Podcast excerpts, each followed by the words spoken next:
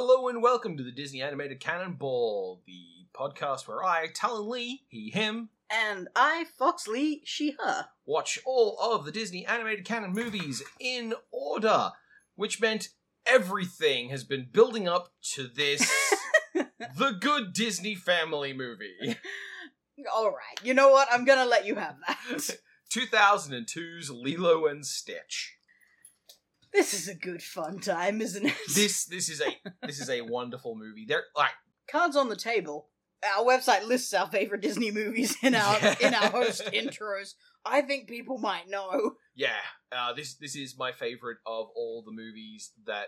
This is my favorite Disney movie that I've seen, and I think that anything we haven't seen yet has got a lift to get up on this level. And there are some movies yet to come that I do think of very fondly, but nothing comes close to Lilo and Stitch for me. It's a strong choice.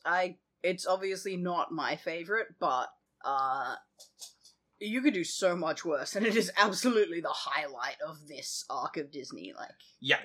This is the weird non-Disney seeming movie that they nailed. Yeah, and I will happily go in on things about this movie that I think are bad, and reasons why things in this movie are bad, but at least as much as I can say about any of these movies, this is the one that I have the least that stops me from enjoying it. And this is the one that has the most I find worth remembering when I look back on it. Also, the best mascot to come out of Disney in, forever. Mm. Fuck the classic characters. This thing they've got going, in Japan loves Stitch. Yeah. So Stitch is on a bunch of shit still, even though this movie didn't go huge that I recall. I guess we'll talk about that when we talk about capitalism. Mm. But, this was not the Disney that everyone was fucking talking about at the height of Disney popularity. But Stitch lives. Stitch is powerful. This movie was criticised at the time and shortly thereafter for not being properly Disney. Anyway. Yeah, and they're not wrong, but like I said, this is the one that wasn't properly Disney that they got right. If we are, however, going to talk about Lilo and Stitch, it behooves us to do the task of recapping the plot in 60 seconds. Well, yeah. And it's not my turn. This is actually going to be a little tricky. I've not prepared this, because I never do. But there's actually a lot going on in this one. So. Yeah, it's kind of a brutal one, because you've been given something that's good, and that can be a real challenge. He's giving me this look. There will be a grace period. Your time starts now. All right, we are in a federation of aliens who are putting a particular villainous scientist, Jumba, under trial for creating a monstrous life form designed to wreck shit and have fun. The creature seems irredeemable, so they intend to banish it, but it accidentally escapes and winds up on Earth, where it runs afoul of a pair of sisters, one very little one, who bites people who are mean to her and has done nothing wrong, and one extremely hot one who is doing her best and everybody should be nicer to her, who are in danger of being broken apart by a social worker because they do not have their shit together. The family comes to adopt this monstrous alien and name him Stitch, and some time passes as they try to integrate him into the family despite him being a huge disaster, and him at first trying to escape and or wreck them, realizing he can't, and eventually coming to genuinely love and care for them, just in time for the aliens to arrive and try to retrieve him by force, which all goes horribly wrong. But no worries, because Stitch has indeed learned to be a good person, and he will save our wonderful, precious Lilo, who has never done anything wrong in her life, and in doing so, will prove that both he and this family are worthy of being saved and protected. Because nobody gets left behind. You win! Hey, how long did I take it? You win! Good, I like that answer. You'll find that this movie makes it very hard to be wrong about explaining how good this movie is. I also don't think I could have left too much of that out without without losing the importance of what's happening. But as with all these things, there's a little skiting in the start as you find your feet and you try and be a little funny to get the things going. But no, there's just tons of stuff in this. There's just tons of stuff. I don't feel like I embellished too much. No. Suppose we didn't need to know Jumba's name. Yeah, but he comes up and he's part of the solution at the end. Well, yeah, but I didn't name anyone else except Lilo and Stitch, so... Yeah. So, yeah, that is this roller coaster of a movie. It moves along at a clip. It does. They cram a lot into this, and rather than making it longer, they do what they're good at doing and just make every fucking scene do double duty. This movie is 3 days long. In fact, we get a double duty montage right in the middle of it, which really speaks to the ability to make a scene function in more than one way. And we'll talk about that later. Then we move on from the plot in 60 seconds to the double take, where we look back on how we felt about it and how we feel about it now on the rewatch. Now, do you want to talk about your existing relationship with this movie? Do you remember how you first saw it? Do you remember how you first saw it? Did you see it in a theater? I saw this movie the first time on VHS, bought by my mum from a Video Easy that was shutting down. Right. Was I there for this one as well? Yes. I think, yeah. In fact, we have that VHS in this house somewhere. Oh, that's cool. That VHS has gone with me a lot of places. I took it when I left home and left my mum a note on the whiteboard apologizing for taking Lilo and Stitch. Oh. Cute, Alan.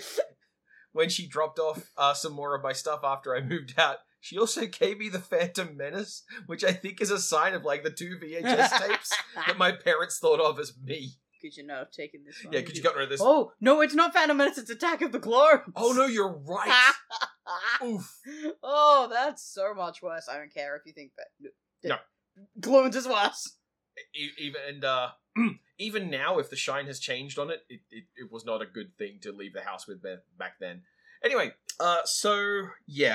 my memory of Lilo and Stitch at the time was generally positive. I remember liking the music and not having a particularly I didn't have much deeper thought about it anyway beyond that. Beyond, it's this movie. They're great fun. It's great fun. Yeah, go for it. But about 3 years ago now, I sat down and did a rewatch of it and wrote, I think, a 2,500-word blog post about how it was the best Disney animated feature that had been made. And you're going to hear some of that article restated and reframed because I'm not proud or tired. I don't see a problem with that. So I saw it at roughly the same time you did. Or exactly the same time you did. I don't know if it was the second or third watch for you.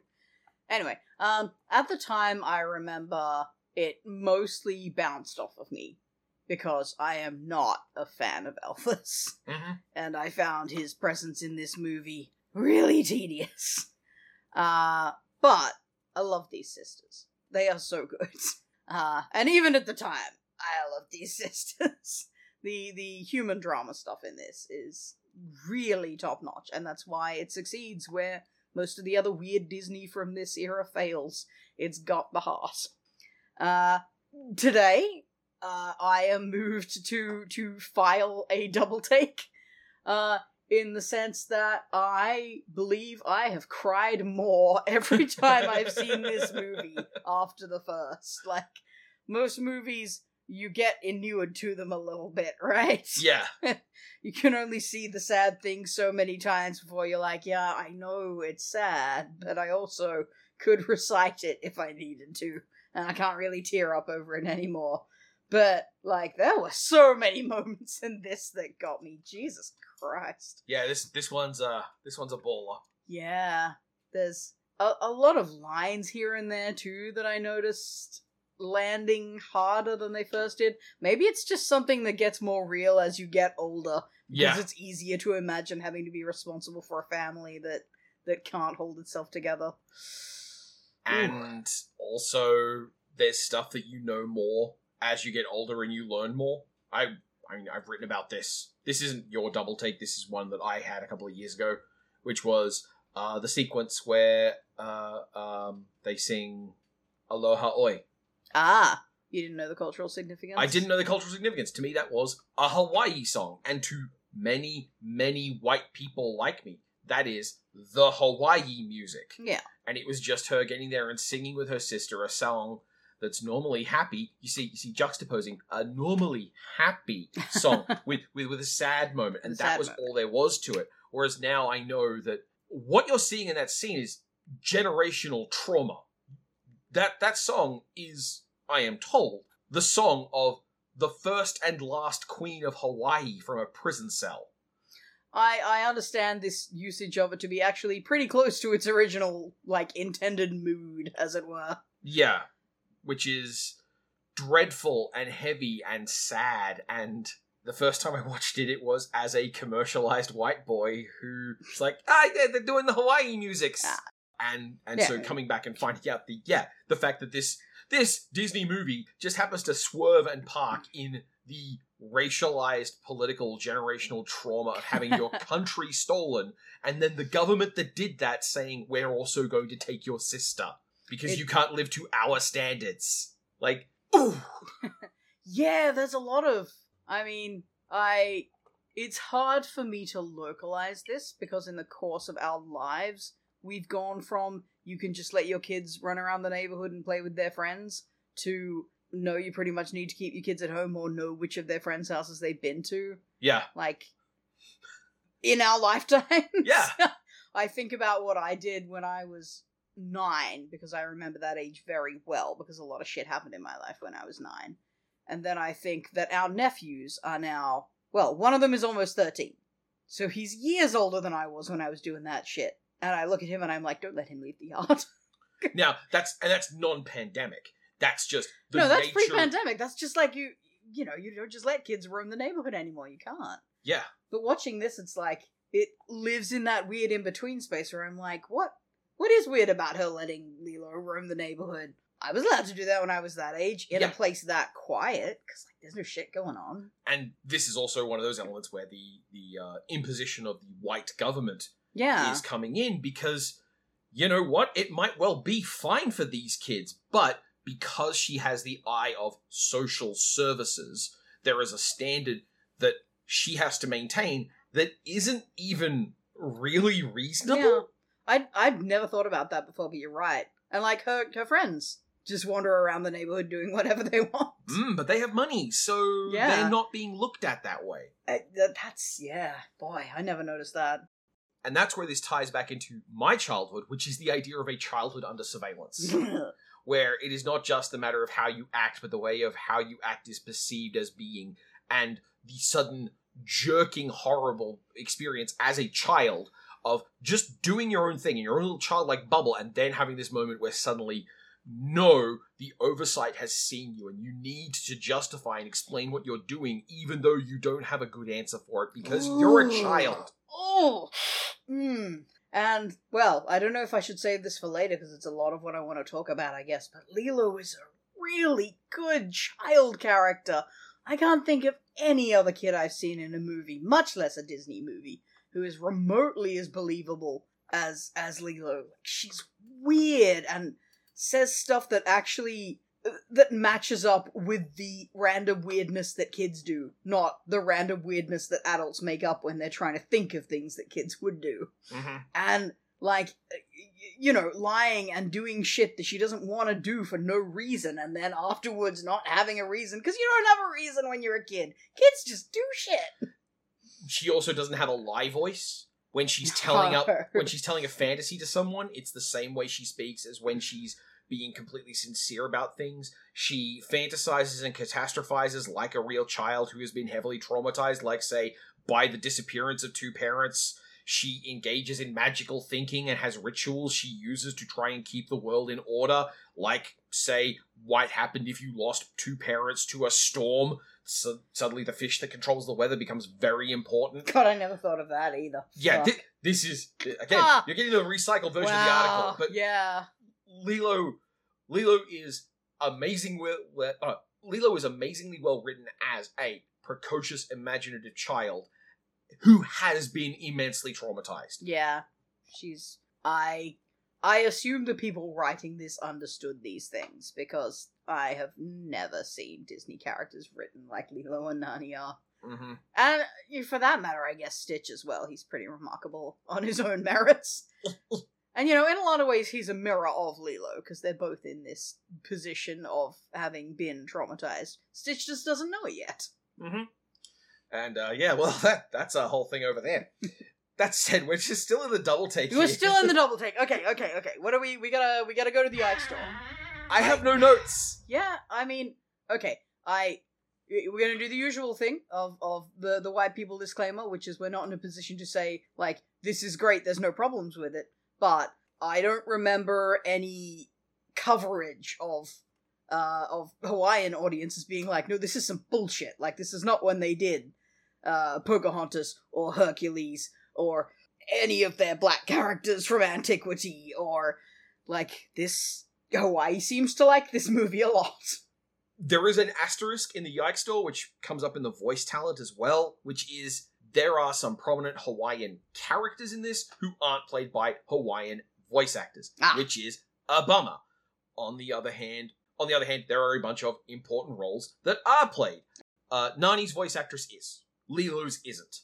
And okay. Yeah. I can appreciate the challenge of saying, as Disney, we only have N child actors who can do these roles well enough in the first place, and our talent system is kind of shit for getting non-white people. That's...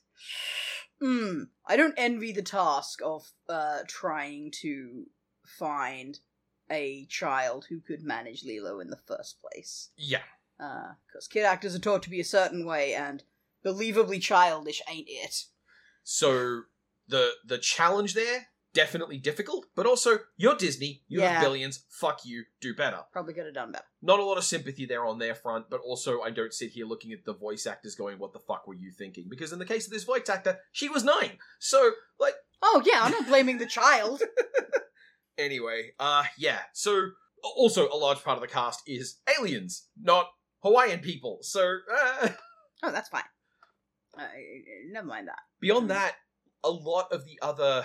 Actually, no, you know what? I'll say product of its time. Just filling this movie with Elvis music's not really very cool. I mean, I don't think that's a product of its time. Like, Elvis already was not cool by then. Everybody already had either cemented their opinion of Elvis as an all-time great with problems, or Elvis as a sleazy weirdo with good music. And nobody's opinion was changing in 2002, I don't think. The tricky point for me is that the thing I remembered hearing, but could not verify in any way that I trust, was Hawaiians fucking love Elvis. I have also heard this. If that's true, if it's a matter of, like, we made this movie, we set it in Hawaii, we filled it with Elvis music because Hawaiians fucking love Elvis, then, alright, okay, that's a product of its place in time, and I can't really say anything about that. That's a product of cynical Disney marketing at the very least. Absolutely. Just going, you know, hey, you'll like this thing? Well, when we do the movie that's for you, then we're going to put that shit in there for you. I have a product of its time thing, actually. A really obscure, stupid one. The song, Burning Love, the cover, is credited to Wynonna. Wynonna is at that hot moment of time, stage name of Wynonna Judd, who used to be Wynonna and Ashley Judd, which used to be the Judds. So, basically... It's a long trip. You know, you're not going to find stuff credited to Wynonna, just Wynonna, aside from around 2002 to 2003. Did it turn out that there was already a Wynonna in show business that you weren't going to upstage? No, it's more everyone went, oh, you mean Wynonna Judd? the D-lister version of Reba McEntire. That's an amazing 2002 country burn, by the way. Oh, no, totally. Well, I mean, if you think about it, Wynonna Judd's in a real Disney movie, whereas Reba McEntire is only in a midquel Disney movie. So, you know, who's bargain basement version, huh? That's what I'm saying, see? Whatever. Reba McEntire had a sitcom at this point called Reba. Yeah, I remember. Anyway, moving on. I don't have anything else to say, really, in the Yike Store / product of its time. I think in part because its time is, like, the time I mentally default to it currently being. It's... what, you know, since we are in product of its time and not just Yikes Store, there is one grounding detail in this which I found really interesting.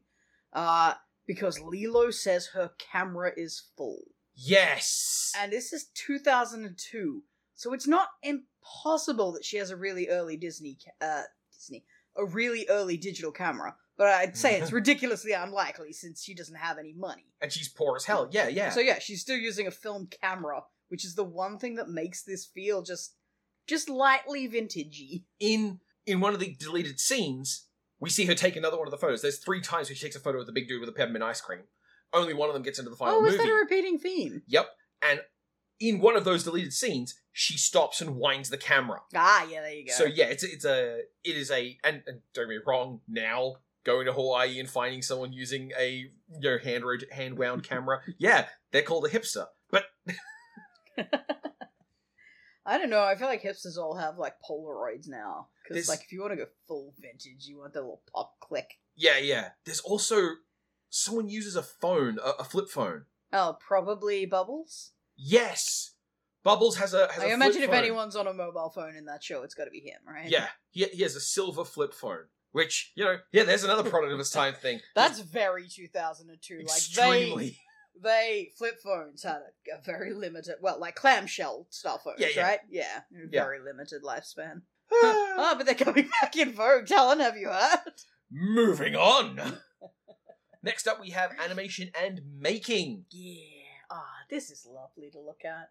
It's nowhere near as lush as Renaissance Disney, but it's just so, like, pretty and lighthearted and has this beautiful energy to it that I love looking at. It's, I think the backgrounds are watercolors? It's funny you mentioned classic Disney, because this movie had entirely watercolored backgrounds. It did. They are watercolors. Yeah, go me. A technique not used since Snow White, Pinocchio, and Dumbo.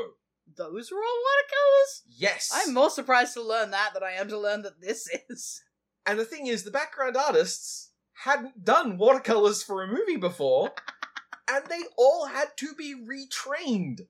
And this sets one of our story threads. Oh. Right, I lean over and light a match. You're going to put a pin in that. Psss, it's just going to be fizzing away in the background. Ooh, that's a call forward. Yeah. Stay focused. See if you can guess where Talon's mystery ends. I also think this movie looks absolutely amazing. It doesn't look like most Disney stuff. It looks like Disney made a different thing, which... Yeah. Like, that's what I mean. Like, it's... People criticize it for not being proper Disney, and yeah, it's not. It doesn't feel like a Disney movie, but what it does feel like is good. You got to see some of the living 3D canvas stuff in the mountain range scenes where, yeah, that's all watercolored mountains. Watercolored 3D object mountains. What else here is remarkable? Nothing really. I feel like I can sense a lot of time-saving measures. Like, we've seen a lot of water going... We've seen a lot of water going on in Disney movies lately, and the water in this, despite... we're in Hawaii.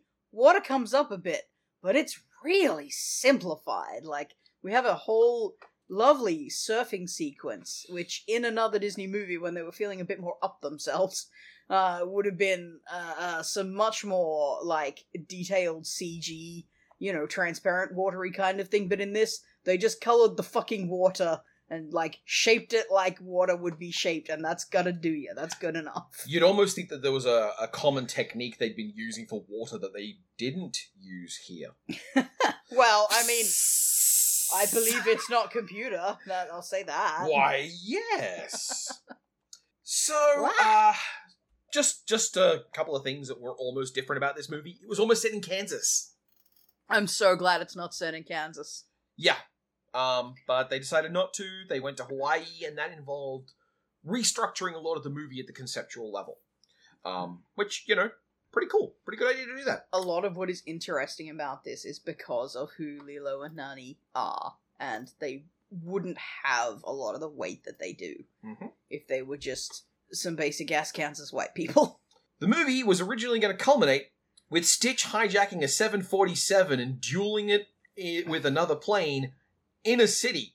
Oh, that didn't happen because of there was a thing with planes that nobody wanted to talk about. Yep. So September 13th, 2001, Christ. This movie's entire third act had to be restarted. And understand, we've said it before, when it comes to these kinds of movies, it's like parking a bus, all right? You can't do anything quickly. The front can start moving and the back is still going to take time catching up. So when I say in late 2001, they restarted a third of the movie. Yeah. When in 2002 did it release? Yes, it came. Sorry, when in 2000? September 19th, 2002. Okay, so they did have almost a year.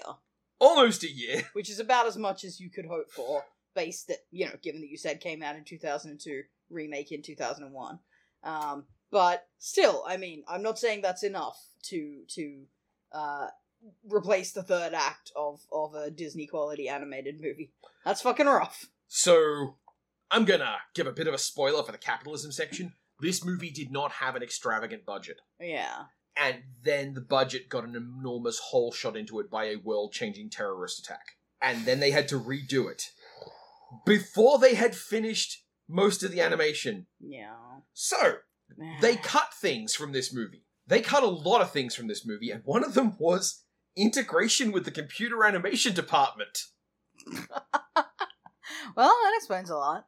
So, you know that explosion in the opening sequence? Hang on a minute, that means they drew the whole tanker sequence. That tanker was hand-drawn. Fuck.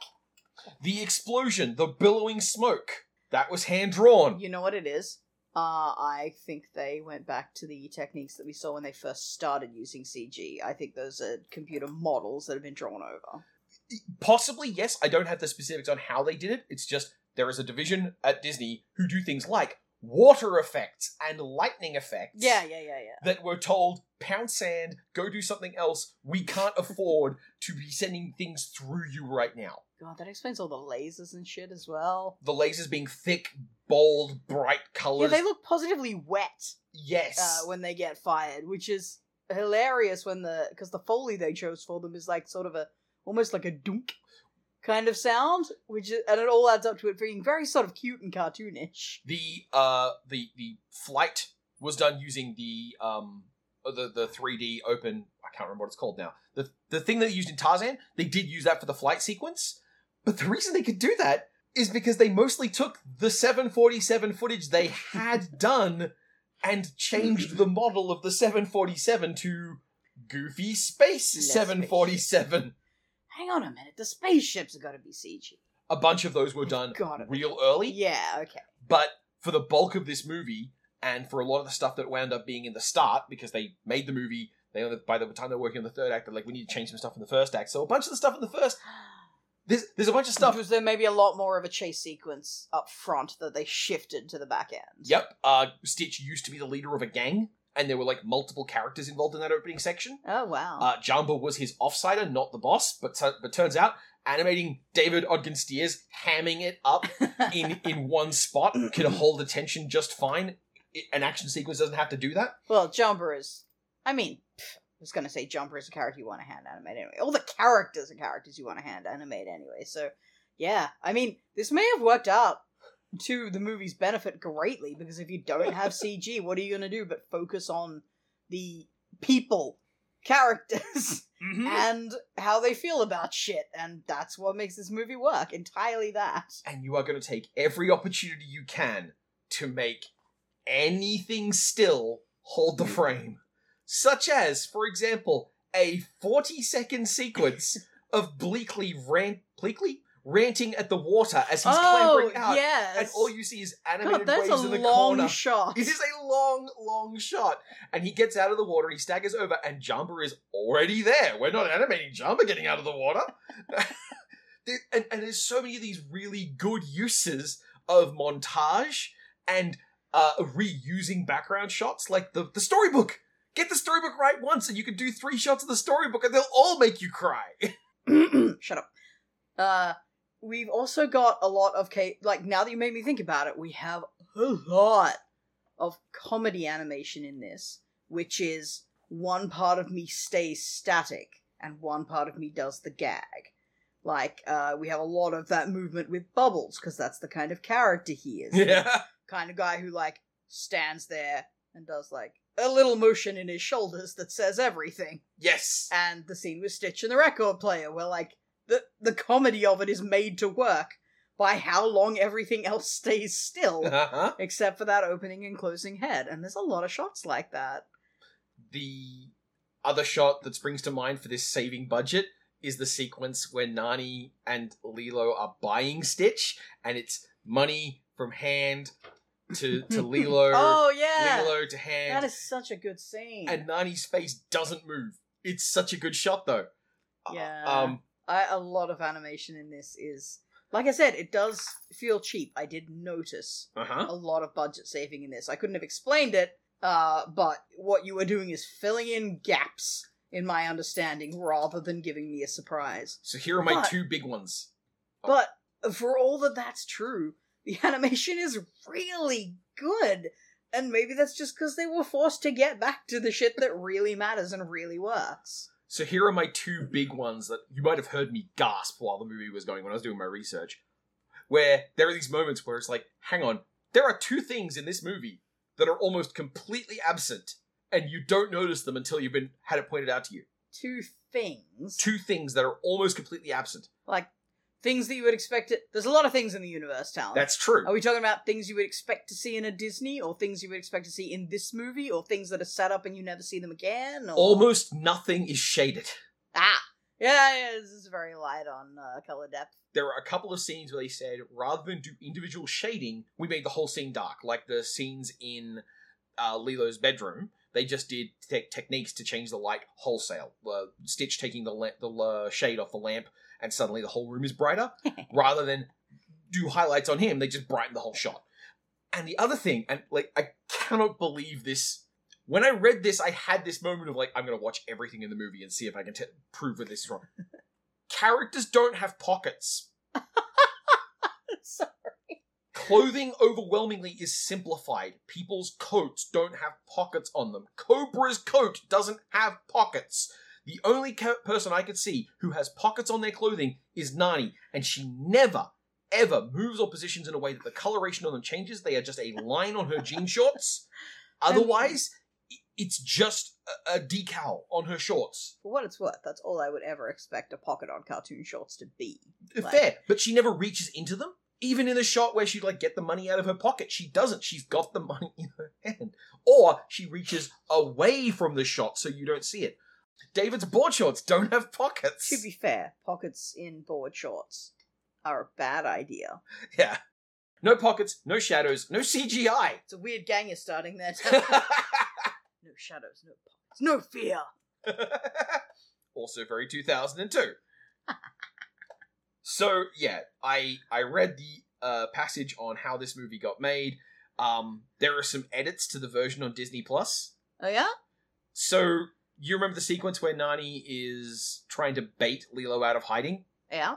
In the version we see, and on our VHS, she gets into the dryer. Yeah. In the version that we watched on Disney+. Oh yeah, it was like a weird little cupboard. I remember looking at that there and going, what is that even meant to be? It's like just like a weird little box. What is that? So the word for what it is it's a commode, which is to say any small disability-based... furniture for around a laundry or bedding area. It was basically meant to be like, this is one drawer and one bench you can work on kind of thing.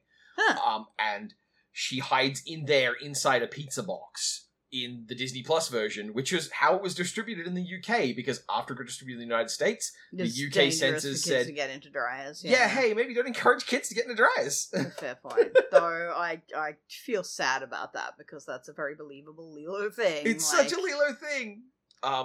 There's also the well-known cut scenes, the tsunami warning scenes. I mean, that's nothing weird, though. Yeah, no, I just love them so much because they show the mindset of the movie. Which is probably why this succeeds at being a not shitty Disney depiction of a non-white culture. Mm-hmm. Like, I don't know the personal stories of anyone involved on this, but... I don't think that's the kind of shit that a bunch of people who didn't understand anything about Hawaii would have done. And the reason I say this is because I am a basic-ass white person who didn't understand anything about Hawaii, and everything here is new to me. And, yeah, that's all I got for animation and making. Do you want to keep going, or? Well, since we're in the making, let's do a quick trip through the voice cast. Because we've got ourselves a David Ogden Stiers. We do. As a big roly-poly villain. I don't love the aliens in this. They're one of the weaker points. Blasphemy! But, you know, it's hard not to enjoy Jumba, at least, because he's just having such a good time. he's just such a weird jerk who sort of... I mean, I guess he has a redemption arc? No, not really. Well, I mean... He decides to do a hero thing in the end, and therefore gets totally let off for everything, but... Well, like, he's very convincing. He seems to just enjoy being a bit of a butthole, but then his idea of, you know, destroying cities and stuff is, you know, backing up sewage and stealing everyone's left sock. He's a weird bit of character. Alright, so, voice talent. The director, Chris Sanders, voiced Stitch. That's the director? Oh my god! I did not expect... It's such a good voice! It is. Holy shit! Alright, there you go. You surprised me. Daveigh Chase... Sorry. Daveigh Chase was Lilo. That's a child actress who's dropped out of acting as of 2016. Doesn't appear to be a super happy person. Don't have a lot of details on anything they've done recently. I mean, being a child actor is hazardous, so I hope that she has made it to somewhere safe. Tia Carrere as Nani Palaki, actually Hawaiian. That's Tia Carrere! Yep. I know that name! Yep. She was in some, like, teen soapy type shit. Yes! Yes, she was!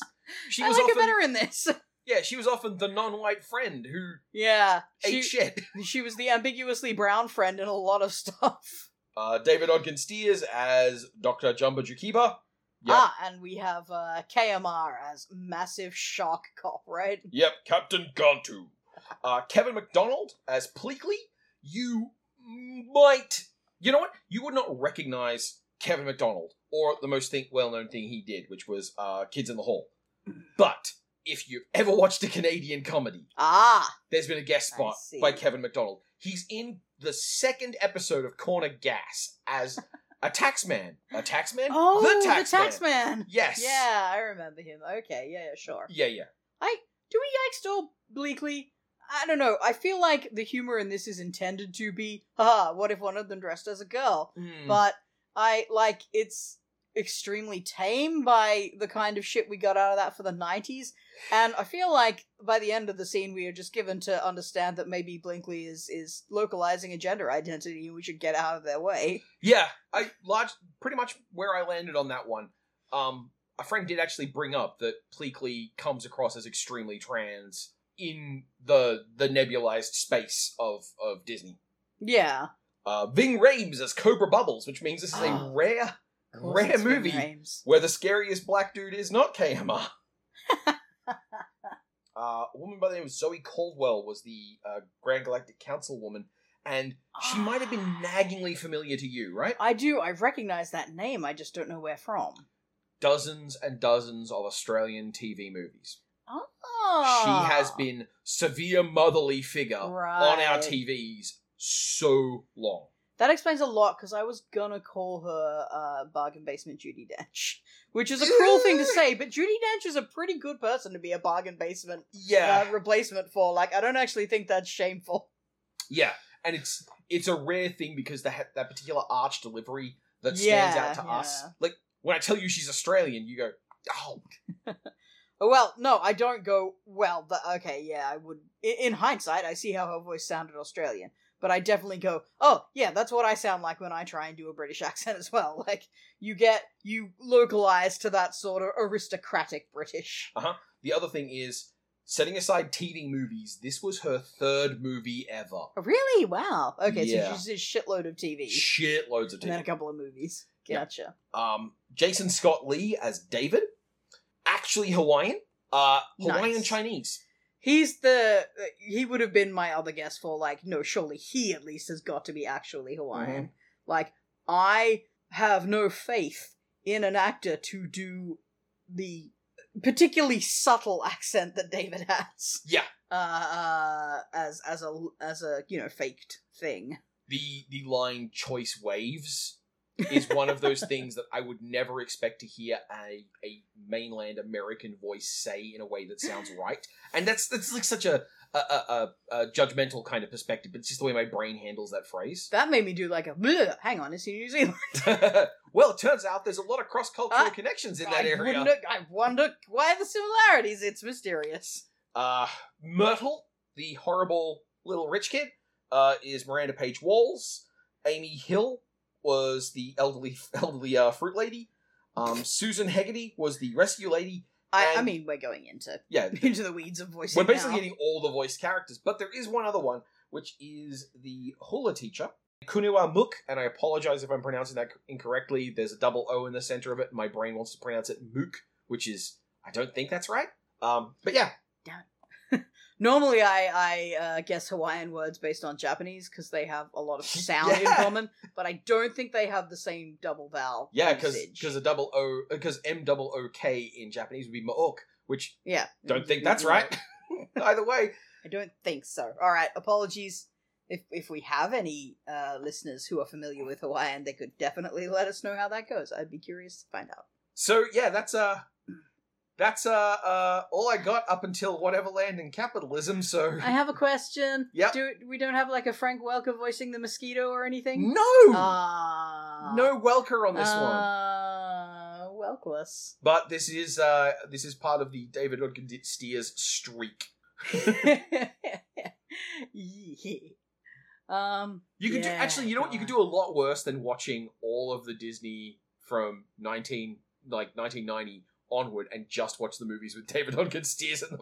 The first one I remember him being in is Beauty and the Beast. Yep. Which, I mean, is... you've almost captured the whole Disney Renaissance right there, so you're in a good place to start with. Yep. And he's also in Hunchback, and... You are watching Pocahontas, which a lot of people would put on the list. But he's really good in it! He's good in everything! He's a very good actor! Yeah. Well, he's a delight to listen to anyway. I have no idea what he's like as a person, but I've never disliked him in any role I've seen him in, so... Beyond that, I don't really have anything that I would consider to be a grand thesis for this movie, just because it's so close to my bones now. I think we have already talked about everything worth talking about as a grand thesis. This is an amazing movie about two women, and the localized family trauma between them, and I have never seen it handled so well, especially in something like a Disney movie. It blows me away that this happened the way it did. I would never have expected to see this. And handled with such subtlety as well. Like, this is a movie with, oh god, it does the Pixar thing of like, okay, we need to scramble for a real villain at the end, because this is fundamentally a movie about a bunch of people with conflicting needs, mm-hmm. none of whom are bad, really. Complete with a Pixar chase. Yeah. It's quite Pixar formula now that you mention it. If only Pixar movies looked half as cute as this most of the time, I'd be more into them. But also, Gantu did show up earlier. Gantu was an omnipresent threat. Oh, he's not an arsehole. Yeah, and he doesn't, like... As a villain, he doesn't show up in the third act, per se, no. as much as it is in the third act he finally gets to come forward. Stitch is a monster crafted by a man for no purpose but to be what he is, and he has to spend his time constructing a vision of family and kindness and a way to use the ways he is damaged to protect other people who are traumatized like him. Like... This is such a good movie. They made this just for you. That's a funny thing to say about a white guy in a movie that centers around the relationship between two Hawaiian women. But still, like... Stitch is also a colonizer. This is a monster building a self. And it's astonishingly good at doing that. I just realized we've talked very little about Stitch himself. What's there to say? He's perfect. He is kind of perfect. I want them to merchandise him even more. Like, fuck Mickey Mouse. Main Stitch is all I'm saying. Like, if you made this guy the face of the company, I would be happy. In in the context of Stitch as a face of merchandise, it's worth remembering. You know, you said Japan loves Stitch. Holy crap, Japan loves Stitch. Yeah. There are 3 sequels to this movie. They're not good. Did well, but in Japan, the dub voice actor for Stitch in Japan is the guy who does the dub voices for Keanu Reeves. Stitch is a heartthrob. Stitch is a prestige voice. Yeah. Stitch is someone you get a serious voice actor to do. Also a TV series, as I understand, which is also not real good. But... 2 TV series, in fact. 2? Yeah. Okay. 1 which kind of real fast, but still, yeah. I'm thinking of the one with all the other experiments. We're like, well, if 1 Stitch is good, what if we have 30 Stitch? You've got an episode of the week formula built into his name. It's fine. Like, It's true. I have never watched it. I have no opinion on it. I don't want to go watch it just to be mad at it. Because I think all told, what's almost certainly there is something that was someone's favorite show in 2004. And the fact that it doesn't live up to my standards now. Look, it's not really bad either. Yeah. It's just, it's never gonna be what the movie is, because it's about a bunch of alien adventures, and the movie is about a bunch of people. And you can't, like, what else are you gonna do with this movie? Like, you can't, the problem with the sequels is that they recycle the trauma. They're like, oh no, Stitch has a new thing go off in his brain that makes him bad again, and he has to learn to be good again. Like, don't, come on, nah, come on, don't. Yeah. Just don't. But at the same time, again, like, kids, those are made-for-TV movies. Sorry, those are made-for-DVD rental movies. They're not necessarily going to be doing the same thing.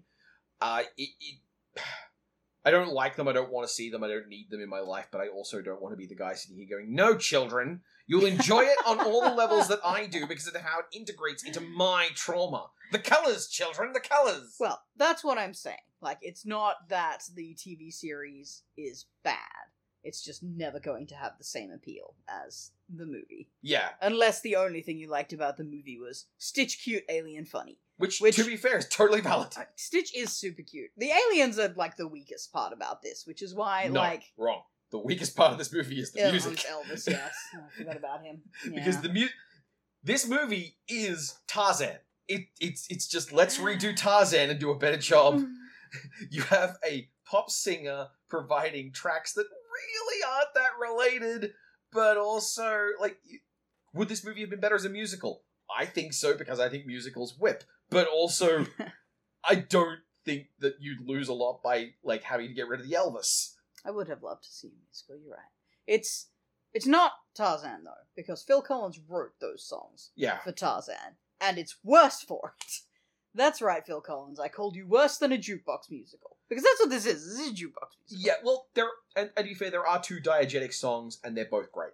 Actually, that's not really fair. It's not a jukebox musical, because it doesn't string together musical numbers from unrelated songs. It's not the best. It's just a regular movie with a couple of montages, and they chose to use Elvis music because he's, like, the theme for the film or whatever. But... And again, Hawaiians love Elvis. But again, there are 2 diegetic songs in this movie, and they both say beautifully with a sequence. They both deliver an enormous amount of impact for what they're doing, and...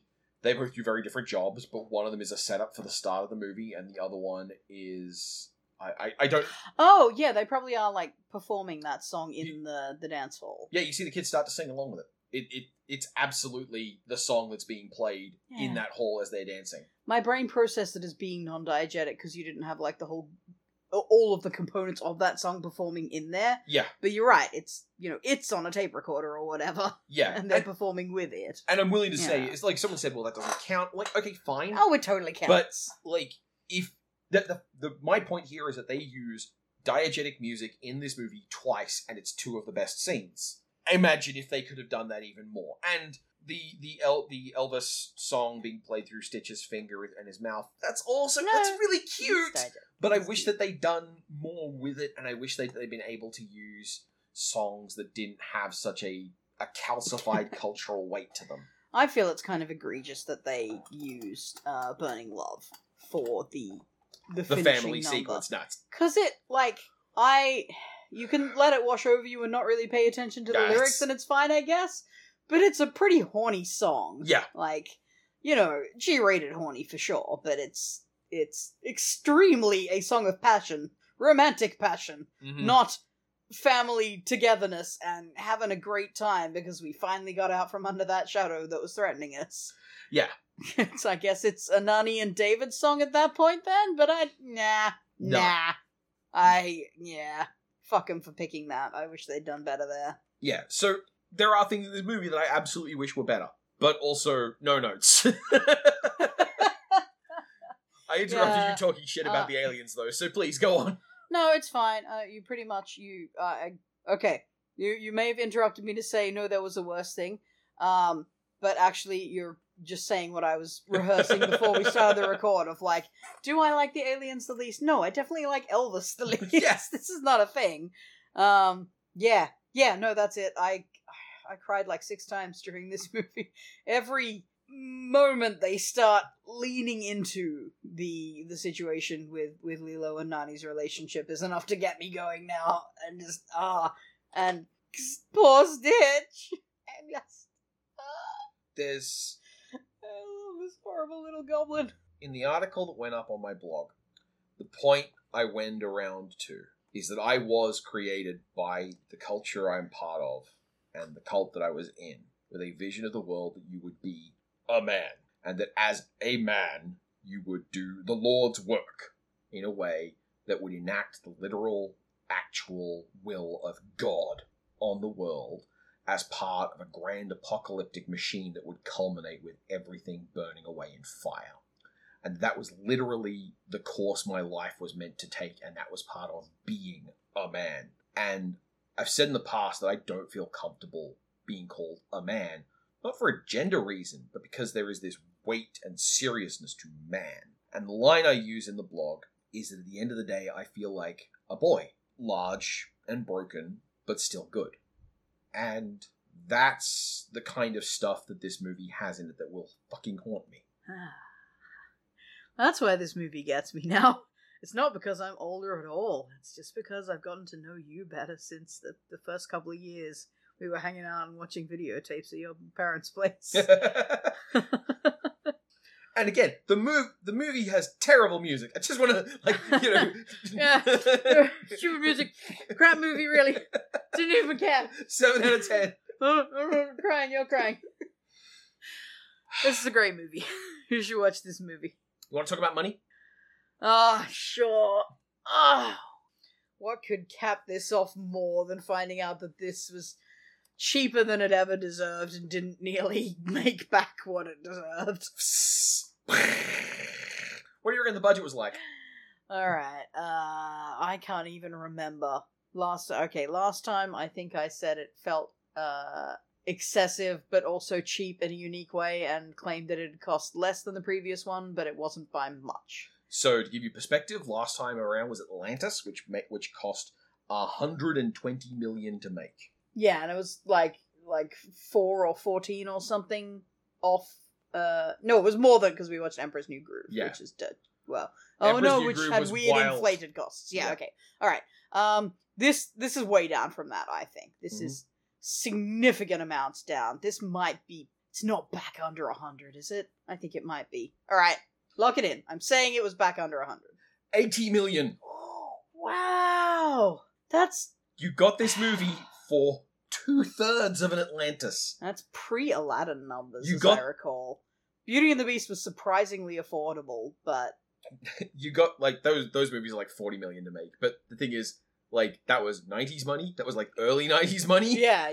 This is late 2000s money. And for some reason, the finance market has changed dramatically during this film's budget period. And what's more, that's not counting the reset. They didn't restart the budgeting when they had to redo a third of the movie. Wouldn't. You'd factor that in. What do you reckon the take was like? I mean, I'm sure it was still successful compared to a budget that small, but it's not going to have done that well. I think it probably also got shit canned a bit by critics for being not real Disney. To be fair, we were pretty angry at Disney because they'd just done Emperor's New Groove and then Atlantis, and everyone was like, what are you doing? And at the time, Lilo and Stitch did look like another massive misstep of like, what the fuck? You made a movie poster making fun of all your best movies for this. What is wrong with you? The Elvis ads were inescapable. Yeah. You got to see the interstitials, which were the Stitch invades another trailer. And those all, in hindsight, rule. But as a first impression, it freaked a lot of people out. And also the ads for it itself were very big on here is Elvis music, here is Stitch in an Elvis costume. Yeah, which are like the worst parts of this movie. Yeah. I do not think the Stitch Invades other shows are a particular highlight of the marketing. It's just not a good look. It goes with the whole no songs, no princesses, no Renaissance kind of swaggering stupid attitude that they picked up at this point, where it's like, dude, stop trying to argue with us that everybody loved the Disney Renaissance. It was fucking huge. Don't be like, oh, we're not going to make embarrassing movies like those anymore where people sing about their feelings. Good God. Alright, yeah, fair. So, basically, I think the Stitch in the advertising is kind of awful compared to the Stitch we actually got, who is perfect and a good boy, and I adore him. Yeah. Anyway, we're winding around to the topic of what it made. I don't know. I mean, definitely more than its budget. Less than 200 million. 273 million. Oh, hey, come on! Compared to its budget, that's great. This movie made 90 million more than Atlantis. Well, it's about $90 million better than Atlantis, I would say. This movie made 3 times its budget and fuck around money for an Aladdin. Like, this movie absolutely killed. And where do you think a large portion of that money came from? Oh, Hawaii. Japan. Sure. Oh, Japan, of course. Japan fucking loved Lilo and Stitch, which goes to show, aside from the music, they're right. Yeah, well, Japan also likes Hawaii at last check. Like, those two have kind of a relationship of intertwined cultural stuff. Yeah. Because it's almost like some imperial power forced them into, like, a weird cooperative relationship with each other at some point. I'm sure it'll come up at some point. And that's very strange, and couldn't be a thing. But, yeah, critics actually were pretty positive about Lilo and Stitch at the time. Okay. A lot of people remarked on the fact that it was very fun. And in one of the more boomer comments I saw, there were people talking about how great it was to bring the classic Elvis songs to kids. Which, you know, yeah, I guess. No child in the world started listening to Elvis based on this fucking movie. Sure as shit bought a Stitch keychain, though. So, yeah, there you have it. Lilo and Stitch. That was a great time. This is a great movie.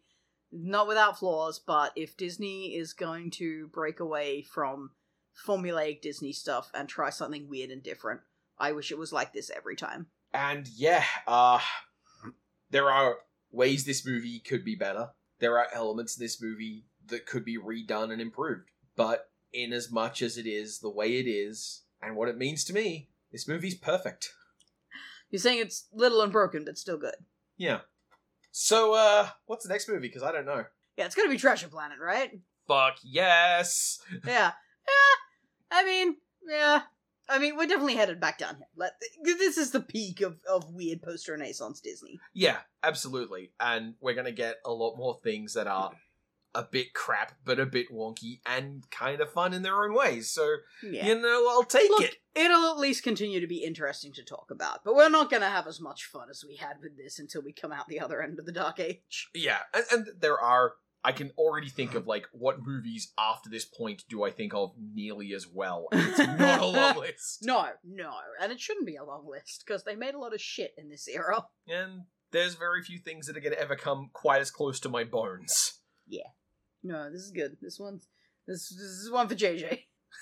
Wait, that's not a joke to anyone but us. Fuck.